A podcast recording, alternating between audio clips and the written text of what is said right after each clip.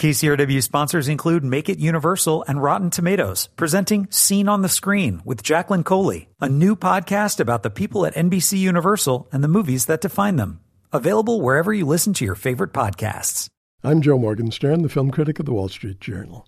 We're told that M. Night Shyamalan's Lady in the Water was inspired by a bedtime story the filmmaker told his kids.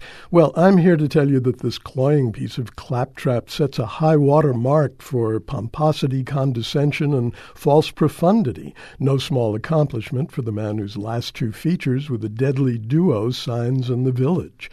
In Shyamalan's new film, a saintly water nymph named Story surfaces in an apartment building swimming pool and the movie's being sold as another of his tales of the supernatural.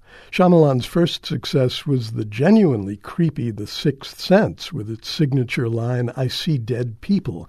But everyone is dead in Lady in the Water, and they aren't meant to be. They've simply been suffocated by super seriousness in the telling of a small, murky fable. In the mythology of the fable, Story is a narf. She's left her home, the blue world, for the sake of humankind, but she needs human help to return because her passage is blocked by scrunts. These are snarky growlers from the world of not so special effects who look like hyenas with formica chip coats. Story is played by Bryce Dallas Howard, and she's always on the verge of tears or in tears, thanks to her fears for humanity or for herself, or to the chlorine in the pool. Paul Giamatti is Cleveland Heep, the apartment superintendent who discovers her and, in the course of protecting this fragile narf, finds his own higher purpose. The filmmaker's purpose is to make Cleveland a surrogate for suffering humanity by giving him a stutter and a tragic past. Your words are very beautiful. Your heart is very big, Story tells him after peeking in his private journal. But the words that Shyamalan puts in Cleveland's mouth are very pretentious in their very mock simplicity, and your heart goes out to the marvelous actor who signed up to speak them.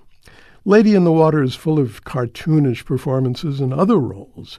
Shyamalan's notions of comedy and horror have gotten to be equally grotesque, and the narrative is littered with silly complications, rules to be followed in the course of the quasi-religious rite that will save Story's life and redeem those who save her. For bad measure, the filmmaker has thrown in a sour spirited movie critic played by Bob Balaban, who doesn't have a clue about movies, let alone real life. I'm seeing a romance film tonight, he announces prissily, but it's not my cup of tea.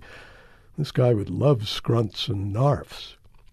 The title of Heading South may be a double entendre, a reference to geography and human anatomy, but Laurent Cantet's fascinating and troubling drama has many meanings. It's set in the late 1970s in Haiti, a tourist paradise for three white middle aged women who are taking pleasure to varying degrees from young and handsome Legba, who's a black male prostitute. At first, the film makes us feel like voyeurs, watching two of the women vie for Legba's affections and listening to them as they speak directly to the camera of their sexual yearnings. Charlotte Rampling is Ellen, a professor of French at Wellesley, and Karen Young is Brenda, a troubled divorcee from Georgia. Eventually, though, heading south sees these women and their obliging lover in the larger context of sexual politics and colonial relationships. Legba belongs to everyone, Ellen tells Brenda. He makes the decisions. That's not true, though. As a citizen of impoverished Haiti, Legba is at the mercy of a brutal regime, and as a gigolo at a beach resort, he's at the mercy of the wealthy women he seduces. Legba belongs to everyone but himself. I'm Joe Morgenstern, the film critic of the Wall Street Journal, back on KCRW next week with more reviews. KCRW sponsors include Make It Universal and Rotten Tomatoes, presenting Scene on the Screen with Jacqueline Coley, a new podcast about the people at NBC Universal and the movies that define them. Available wherever you listen to your favorite podcasts.